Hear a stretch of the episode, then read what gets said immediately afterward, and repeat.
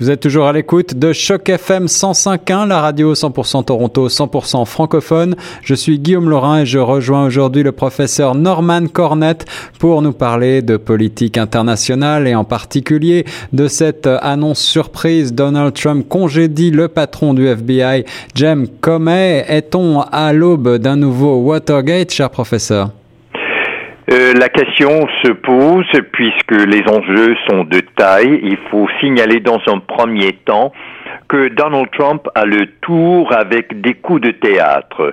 Euh, on le savait à la télévision alors qu'il était euh, avec cette émission fort populaire de The Apprentice. Il aimait donc congédier, virer les gens comme ça et il n'a pas changé pour autant. Euh, il aime euh, poser des gestes décisifs euh, et il aime un sens du drame. Alors, c'est bien le cas avec le directeur du FBI mais je crois qu'il importe de rappeler les faits.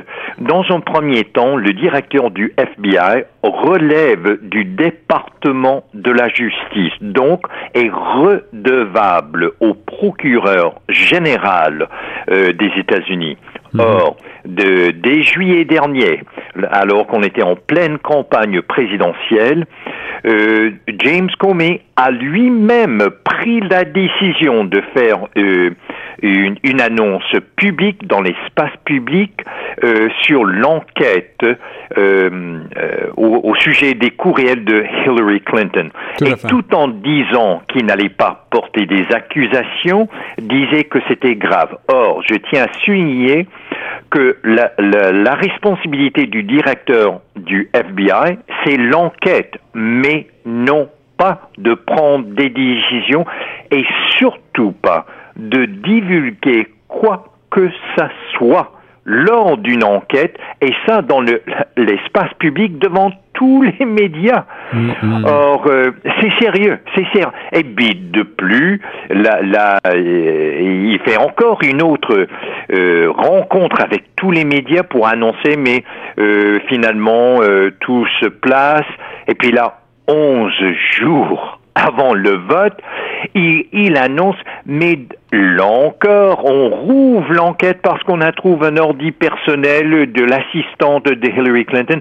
Or, euh, puisqu'il s'agit du département de la justice, en fait, c'est l'arme c'est l'arme euh, discrète, c'est l'arme d'enquête, c'est l'arme scientifique, l'arme de, recherche du département de la justice.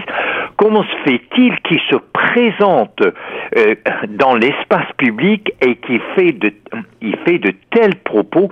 Mhm. Ça, c'est sans précédent et c'est en violation justement des, des principes opérateur du FBI.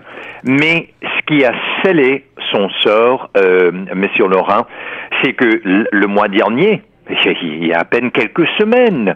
Il, faisait, il était devant le, comité euh, du Congrès, du Sénat, puis sur toute l'enquête au sujet de Hillary Clinton. Pourquoi est-ce qu'il s'est prononcé? Pourquoi a-t-il lui pris la décision de, de, de faire des déclarations publiques alors que ça relève la décision, lui, ce n'est que l'enquête. Tout à fait. Or, là, il disait, mais il y en avait tellement, je ne voulais pas euh, compromettre les élections, c'était une question euh, éthique. Mhm. Eh bien, eh bien, là, hier matin, on apprend du FBI lui-même que James Comey avait exagéré d'abord le nombre de courriels, le contenu des courriels, et là c'est devenu clair et net que lui est allé trop loin. et Trump, Trump se devait de prendre une décision. Quand le directeur du FBI dit des choses qui ne sont pas des faits, qui ne sont pas véridiques, quel choix avait-il?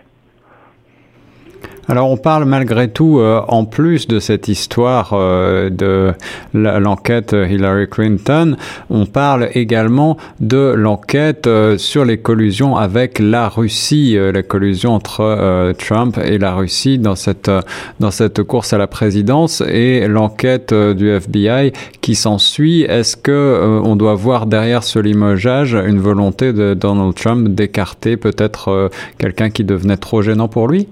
Oui, là, là encore, elle est fort pertinente, mais je tiens à rappeler à l'auditoire de, de Choc FM.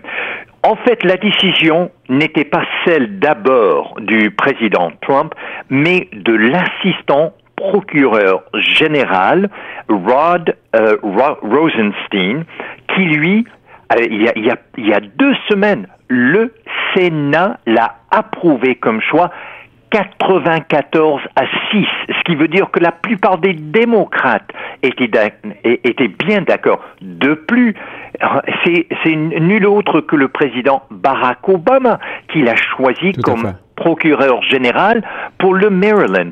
Et il, en entrant en, en, poste, il a fait une, une étude fouillée, approfondie, une analyse du FBI parce que c'est de son ressort en tant qu'assistant procureur général, eh bien, il détaille tous les principes que James Comey a violés. Et je, euh, ça, il faut se rappeler, il n'est pas partisan, il n'est ni républicain ni démocrate dans le sens que les deux étaient bien d'accord avec son choix et j'invite l'auditoire de Choc FM d'écouter le sénateur démocrate de Rhode Island, le sénateur Sheldon Whitehouse, eh mhm. bien, l'analyse qu'il a fait du comportement public euh, de, l'abus du, du, pouvoir de James Comey, eh bien, ce rapport, cette analyse est sans équivoque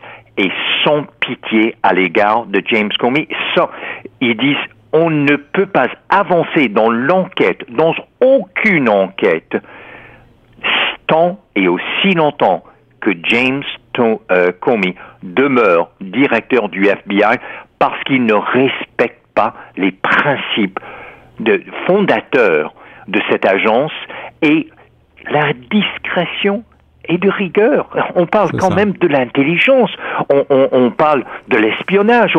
Alors, de divulguer ça au grand jour, d'en faire des, rencontres médiatiques, alors qu'il ne portait aucune accusation. Eux, non. C'est pas à lui de se prononcer publiquement. C'est encore moins à lui de porter des accusations. Ça relève du département de la justice. Mais et, j'invite aussi l'auditoire de Choc FM d'écouter l'ancien conseiller de Richard Nixon, John Dean, Or, lui-même, en entrevue, on beaucoup de monde sollicite des, euh, sollicite des entrevues avec euh, avec Dean parce que lui a vécu ça, l'affaire de Watergate. Absolument. Eh bien, Dean lui-même a dit, c'est Comey, c'est James Comey qui a fait une erreur après l'autre, et quand il était il y a deux semaines devant les élus et que là on savait qu'il y avait un écart entre son discours son raisonnement et les faits et les données. Il dit, il dit dès ce moment-là, j'étais certain qu'il devait, il devait démissionner de son propre chef parce qu'il mettait toute la réputation du FBI en jeu. Cette question de, de discrétion, de pudeur, de, de recherche, d'être vraiment on est au service du département de la justice, on ne la, on ne le remplace pas. Et quand on lui pose carrément la question, est-ce que vous voyez des parallèles avec Watergate? Il dit pas du tout. Pas du tout. Est-ce que, cher professeur, selon vous, et on pourrait voir, quant à nous, euh, euh, ce genre de situation arriver au Canada euh, pour un personnel, une, personnalité aussi importante que l'était James Comey? Est-ce que, dans l'histoire récente du Canada, à votre sens, il y a eu ce genre de situation? Mais vous posez la question sur la Russie, les, les parallèles là maintenant avec le Canada.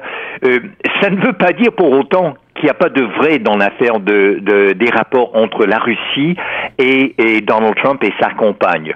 Et, et c'est donc euh, il importe de nommer un nouveau directeur qui n'a pas de parti pris. Mais ceci dit, quand on fait le rapport avec le Canada, euh, ici même au Canada, au Québec, avec l'ancien vice euh, vice premier ministre euh, Madame Normando et d'autres du Parti libéral du Québec, eh bien là, le, la couronne porte des accusations maintenant.